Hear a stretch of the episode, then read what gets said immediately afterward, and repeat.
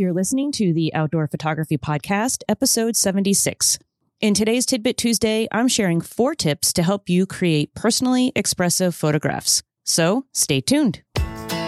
Hi, I'm Brenda Petrella, the creator of Outdoor Photography School. Join me as I sit down with top landscape and nature photographers and outdoor industry experts to chat about creativity, composition, photography tips and techniques, essential gear, safety in the outdoors, respect for nature, and so much more. Tune in every week to learn how to create compelling and impactful images while exploring and enjoying the natural world. Welcome to the Outdoor Photography Podcast. This episode is brought to you by the Nature Photographers Network, or NPN. NPN is an online photography community dedicated to the art and craft of nature photography. It is a safe and supportive place to connect with others who are passionate about nature photography, to get helpful and constructive feedback on your photographs, and to learn from experts through articles, image critiques, Ask Me Anythings, webinars, and more. NPN is run by two of our previous guests, David Kingham and Jennifer Renwick, and they are doing a fabulous job of growing this vibrant community of photographers. I've been a member myself for a while now, and I highly recommend you check it out. To become a member of NPN, just go to npn.link slash OPS and get 10% off your first annual subscription with coupon code OPS10 at checkout. Again, go to npn.link slash OPS and get 10% off an annual subscription with coupon code OPS10 at checkout. Hello, my friends. Brenda Petrella here, here to help you create better images and reconnect with nature. Thanks so much for tuning in and sharing a part of your day with me today.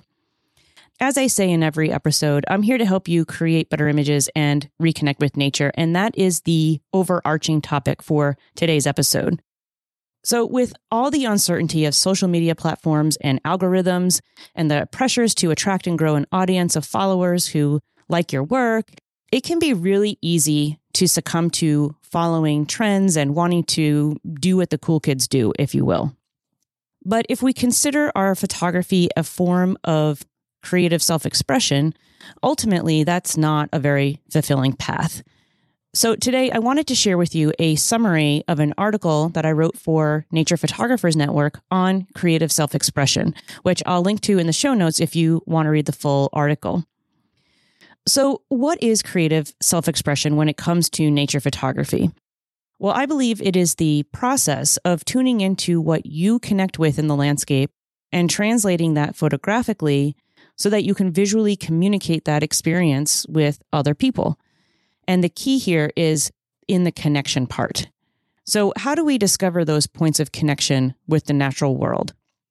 Well, first, let's just dissect creativity a tiny bit. So, to paraphrase Mark Twain, there's no such thing as a new idea. An idea is just a new combination of existing ideas.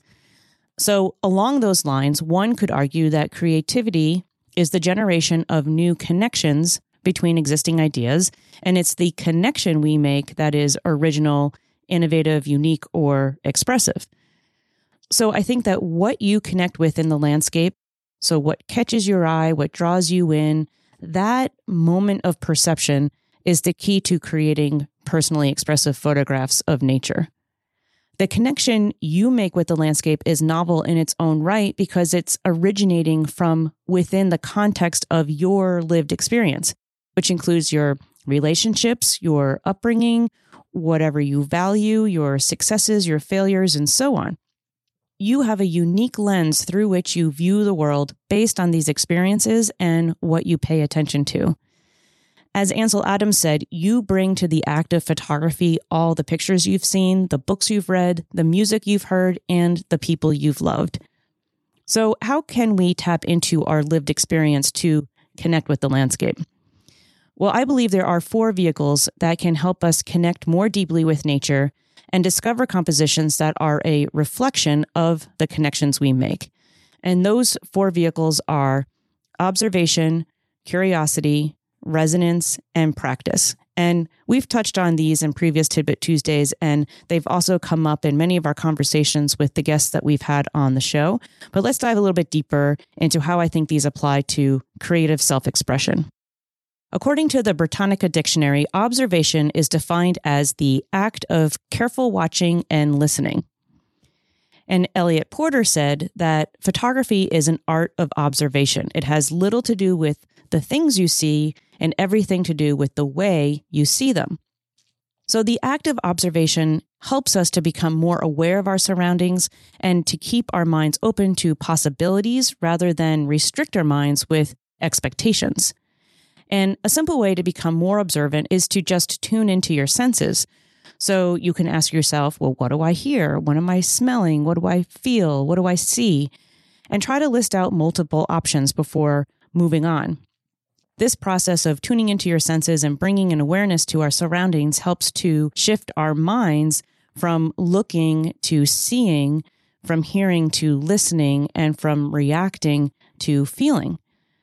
And by slowing down your process and being more observant, you give yourself more opportunities to see things that first went unnoticed, such as being able to see more abstractly in terms of lines and light and shapes and colors and contrast and things like that.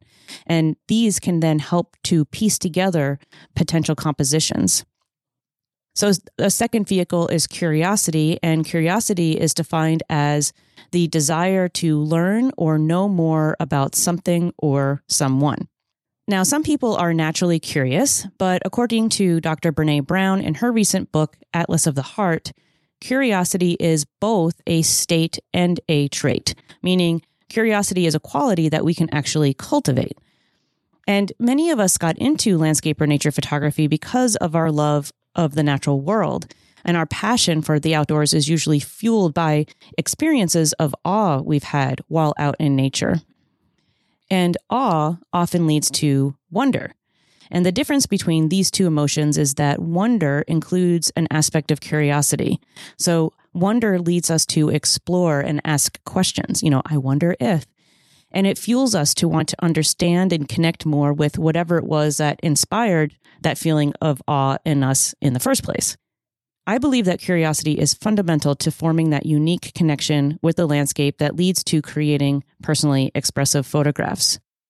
Now, if you find that you're not a naturally curious person, you can start to cultivate curiosity by taking an inquisitive approach. So ask yourself, what is my eye keep coming back to in the scene?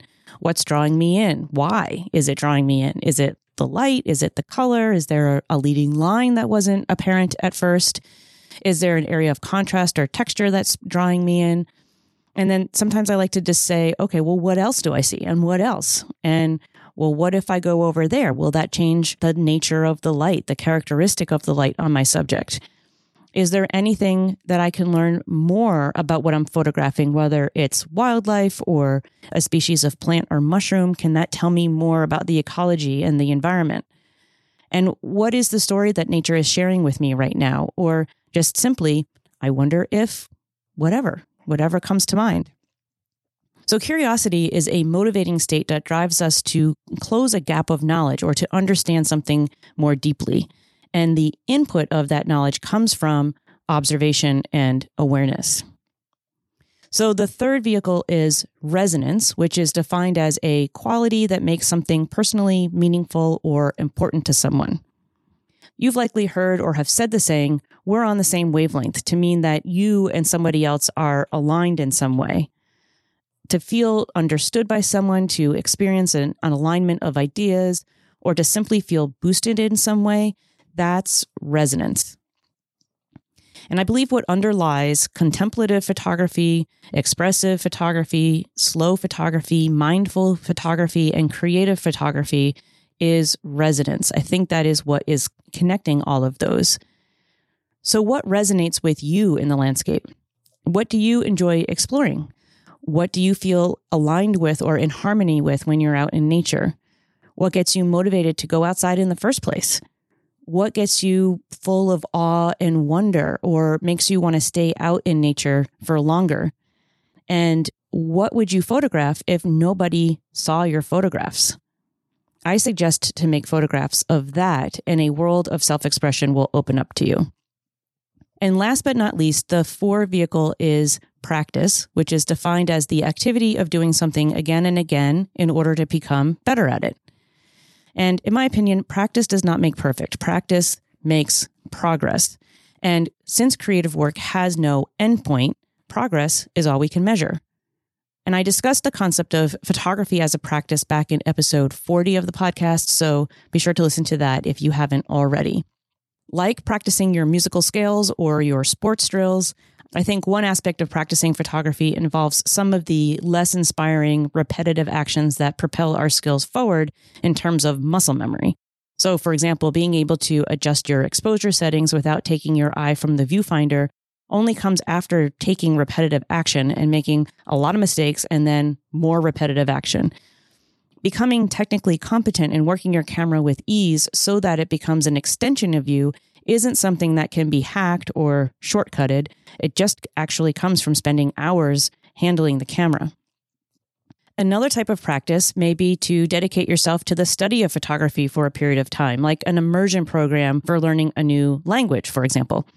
And this may or may not include a physical component involving handling your camera, but it could include reading books on photography and composition, listening to photography podcasts, working on a photography project, starting a mentoring relationship with a photographer whose work you really respect, or moving outside your comfort zone with a particular type of image development method, for example.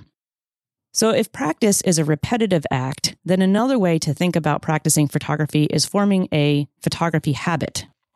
And one way to start a new habit is to figure out the smallest action or step that you can take that will lead you in the direction you want to head. And most of the time, if you just take that smallest step, it provides enough momentum to get you to take more significant steps. So try to figure out what gets in the way of you practicing your photography regularly. Where are the friction points and can you remove them? So, for example, I've learned that I'm much more likely to embrace a random moment to do some photography if my batteries are already charged, my camera and lenses are clean, my memory card has room on it, and my bag is packed. It's very easy to get back from a photography trip and just let your gear sit there until the next time you go on a hike or have a trip planned. But when I did this, there was just enough friction in the system that I would resist or sit there and debate going out and then ultimately often choose not to because it was just inconvenient. So, by committing to cleaning and organizing my gear when I return from a hike, I've made it easier for me to grab my camera and go if an afternoon or some sort of short term opportunity arises. For you, maybe a small step would be to make a list of personal photography projects you'd enjoy working on, or buying that photography book that you've been meaning to read and just read one page, or commit to editing one photograph from your last trip rather than a hundred. And this brings me to my last point, which is that practice requires two things commitment and repetition. As simple as it sounds, rewarding consistency is usually a more effective accountability measure than keeping track of outcomes or goals achieved. Staying consistent is the hard part. And if you do that, then the outcomes will naturally happen. So celebrate your consistency with something that will excite you and bring you joy, and you'll likely find that to be incredibly motivating. So the next time you find yourself aimlessly scrolling through Instagram or Vero and feeling a lot of comparisonitis or self doubt about your creative potential or your photography as an expressive outlet, I encourage you to return to these four vehicles of observation, curiosity, resonance, and practice. All right, thanks so much for listening to this Tidbit Tuesday. As always, I appreciate you and I hope you got a lot of value out of today's episode. To get the links mentioned today, including getting 10% off an annual subscription to Nature Photographers Network, just head to the show notes at outdoorphotographypodcast.com slash 76. And while you're there, if you have a question you'd like me to answer on the podcast or a topic to suggest, you can record your message or contact me directly on the website. Just a quick heads up I'm in the process of updating and improving my Compose with Clarity virtual workshop. So if you're interested in learning about composition in a way that doesn't involve rules or breaking them, then listen out for a future announcement about that. And if you want to learn more, just go to composewithclarity.com. And if you sign up for the OPS newsletter, you'll be the first to know when it will be offered. Thank you to everyone who has left a rating and review on Apple Podcasts, Spotify, or on the podcast website. These really help the show reach new listeners, and they also help me to get great guests to come on and share their perspectives with you. So, thank you for taking a moment to do that. It means a lot to me, but more importantly, it helps me to continually improve the show for you. And I'll be back here next week with nature photographer and writer Anna Morgan. So until then, get outside, my friends, and find yourself a little nature. Take care.